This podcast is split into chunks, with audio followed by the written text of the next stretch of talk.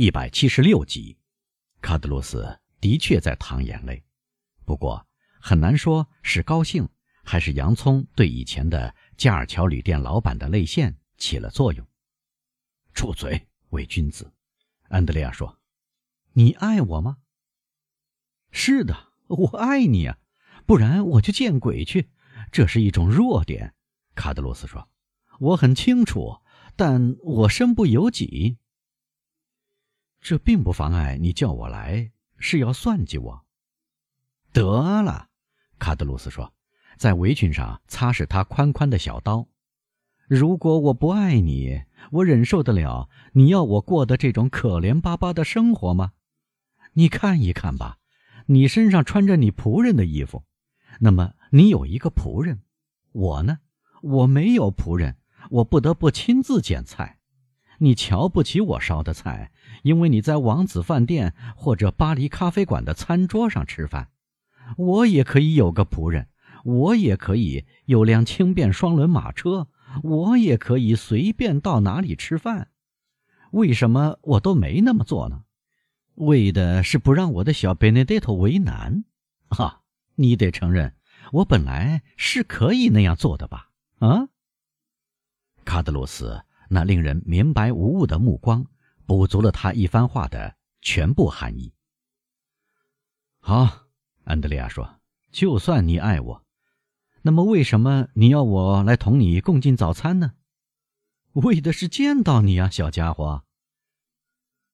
为的是见到我，何必呢？既然我们事先都讲妥了条件了。”哼，亲爱的朋友，卡德罗斯说。有的遗嘱不是也立追加遗嘱吗？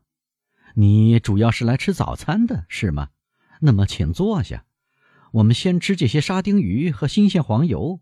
我把它们放在葡萄叶上，是为了讨你的喜欢，坏蛋！啊，是的，你看看我的房间，四把草垫椅子，三法郎一个框架的画像。当然，有什么法子呢？这不是王子饭店，哟。你现在很挑剔呀，你本来只要求像个退休的面包商那样生活，如今又不满足了。卡德罗斯叹了一口气。那么，你还有什么话要说呢？你已经看到梦想实现了。我要说的是，这还是个梦想。我可怜的贝内德托，一个退休的面包商是很有钱的，他有年金收入。当然，你是有年金收入的，嚯，我有吗？是的，你有啊，因为我给你带来了你的那二百法郎。卡德罗斯耸耸肩说：“这样接受很不情愿付出的钱，而且这钱随时随地都会断绝来源，不是长久之计，实在令人丢脸。”你看，我不得不省吃俭用，以防你的好运不会持续下去。哎，我的朋友，正像团队里的随军牧师所说的，命运是变幻无常的。我知道你鸿运高照，坏蛋，你就要娶上唐格拉尔的女儿了。怎么，唐格拉尔的女儿？当然，唐格拉尔的女儿。非要我说唐格拉尔男爵吗？就像我说贝内德托伯爵那样，唐格拉尔是我的朋友。如果他记忆不坏，他本该邀请我参加你的婚礼，因为，他可参加过我的婚礼。是的，是的，是的，参加过我的婚礼。当然，那个时节他不是这么趾高气昂。他是善良的莫雷尔先生公司里的一个小雇员，我不止一次同他和德莫尔塞夫伯爵吃过饭。你看，我有一些体面的老相识。如果我想培植一下这些关系，我们会在同一个客厅里相遇的。得了，你的嫉妒心使你异想天开了，卡德罗斯。这也很好啊，贝内德托。我知道自己在说什么话。或许有一天，我会穿上盛装来到大门口，说：“请开门，你暂且坐下来吃点东西吧。”卡德罗斯做出榜样，开始津津有味地吃起来，一面称赞他端给客人的每一样菜。年轻人似乎打定了主意，他熟练地打开瓶塞，喝着普罗旺斯鱼汤，吃起放上大蒜的油烤鳕鱼。哦，朋友，卡德鲁斯说：“看来你跟你以前的旅馆老板重归于好了。”说实话，是的，安德烈亚回答。他年轻而精力旺盛，胃口暂时压倒了其他念头。你觉得味道好吗，伙计？好极了，以致我不明白，一个自己烹调并吃上这么多美味的东西的人，怎么会感到生活很苦？你看，卡德鲁斯说：“因为我的全部幸福都被一个想法给毁了。”什么想法？就是我得靠朋友来养活，而我向来是勇气十足、自食其力的。啊，这没有关系，安德烈亚说：“我养得起两个人，别感到不好意思。”不，真的，信不信由你。每个月底我就感到内疚。善良的卡德鲁斯，以致昨天我不愿拿这二百法郎。是的，你想跟我谈谈？你确实很内疚吗？真的内疚。后来我产生了一个念头。安德烈亚不寒而栗，一听到卡德罗斯有个念头，他不禁发抖。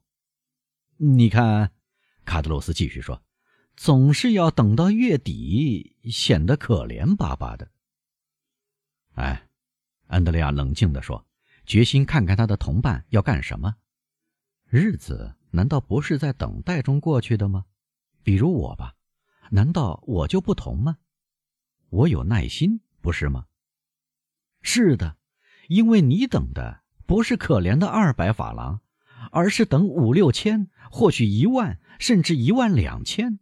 因为你是一个爱故弄玄虚的人，你一向藏着私房钱、储钱罐，你想瞒过可怜的朋友卡德鲁斯。幸亏这个朋友。鼻子灵敏。得了，你又要胡说八道了，安德烈亚说，又要反复提过去的事。我问你，何必这么翻来覆去呢？啊，这是因为你只有二十一岁，你可以忘记过去，而我已经五十岁了，我不得不回忆往事。但是没关系，还是回到正事上来吧。好的。我想说，如果我处在你的地位，怎么样？我会贴现。怎么？你会贴现？是的，我要求预支六个月的钱，借口是我要成为有被选举资格的人，并且要买下一个农庄，然后我带上这六个月的钱逃之夭夭。看看，安德烈亚说。这样想或许不坏。我亲爱的朋友，卡德鲁斯说：“吃了我的饭菜，听从我的忠告吧，在身心两方面，你都会感到满意的。”那么，安德烈亚说：“为什么你不按自己的建议去做呢？为什么你不去弄六个月甚至一年的钱，然后退隐到布鲁塞尔呢？不是装出一个退休面包商的模样？”而是像个做生意破了产的人，这么干很不错啊！见鬼，只有一千二百法郎，你叫我怎么退休呢？哦，卡德罗斯，安德烈亚说：“你真挑剔。两个月前，你可都是快饿死了。”越有越想有，卡德罗斯说，像笑嘻嘻的猴子和咆哮的老虎那样露出牙齿。因此，他补充说：“用虽然年纪不轻，仍然又白又尖的牙齿咬了一大块面包。我设想了一个计划。卡德罗斯的计划比他的想法更使安德烈亚吃惊。想法只是胚芽，计划则是实施方案了。那让我们来看看这个计划吧。”他说。大概是很出色的喽，为什么不是呢？我们能够离开那个鬼地方的计划是谁想出来的？啊，是我，是我设想的。我看那个计划并不坏，因为我们现在到了这里了。我可没说不好，安德烈亚回答。有时你是有好计划。总之，让我们来看看你的计划吧。好吧，卡德罗斯又说。你能不破费一个苏给我弄到一万五千法郎吗？啊，不，一万五千法郎还不够，少于三万法郎，我是不愿当一个有教养的人的，对吧？不，安德烈亚生硬的回答：“不，我做不到。”看来你不明白我的意思，卡德鲁斯带着平静的神态，冷冷的说：“我对你说，不破费。”一个苏？难道你要我去偷，坏了我的好事儿吗？况且坏了我的好事儿，也就是坏了你的好事儿，他们会把我们押回到那边去的。哦，我吗？卡德鲁斯说：“把我再抓回去，我无所谓。你知道，我是一个怪人，有时我会因为伙伴们不在身边而感到惆怅。我跟你不一样，你没有心肝。”从来不想再见到他们。安德利亚这回不只是颤抖了，他脸色煞白。得了，卡德罗斯，别说蠢话了。他说：“，放心吧，我的小贝内德托。不过，给我指点一个方法，搞到这三万法郎，而你不用插手，你让我来干好了。那么，我来看看，想想办法。”安德利亚说：“你暂且把我的月金提高到五百法郎。我有一个怪癖，我想雇一个女佣。那么，就给你五百法郎。”安德烈亚说：“不过对我来说，负担很重。我可怜的卡德罗斯，你滥用。”哈，卡德罗斯说：“反正你在深不见底的钱柜里去取好了。”简直可以说，安德烈亚。就等他的伙伴说出这句话了，他的眼睛射出闪电似的光芒，旋即又消失了。这是实情，安德烈亚回答：“我的保护人对我非常好。”这个亲爱的保护人，卡德罗斯说：“他每个月给你多少？”五千法郎，安德烈亚回答：“他给你五张一千法郎，而你给我五张。”一百法郎，卡德罗斯又说：“说实话，只有私生子才能交到好运。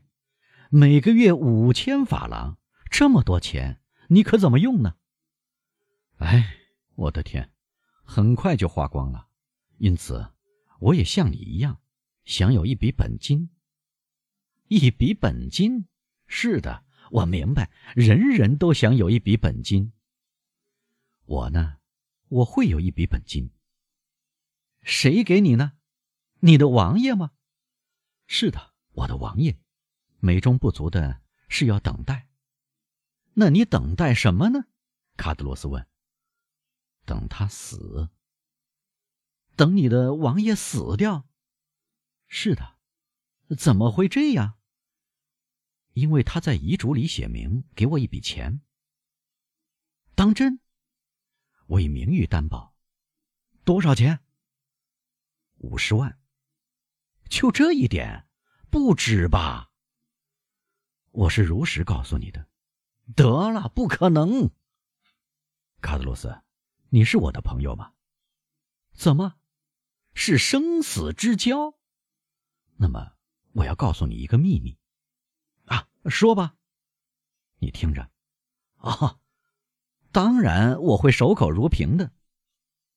那么，我想，安德烈亚住了口，环顾四周。你想？别害怕，只有我们俩。我想，我找到了我的父亲。真的父亲？是的，不是那个老卡瓦尔坎迪，不是，因为他已经走了。像你所说的，真正的。那这个父亲是，啊，卡德罗斯，是基督山伯爵。哦，是的，你明白，事情全都能解释。看来他不能公开向我承认，但他通过卡瓦尔坎蒂先生承认了我。为此，他给了那个卡瓦尔坎蒂先生五万法郎。做你的父亲得到五万法郎，我呢，只要一半的钱，只要两万、一万五，我都会接受。怎么，你这个忘恩负义的家伙，你没有想到我吗？我事先知道吗？我们在那个地方的时候，一切都安排好了。哈哈，不错。你说通过他的遗嘱，他留给我五十万利弗尔。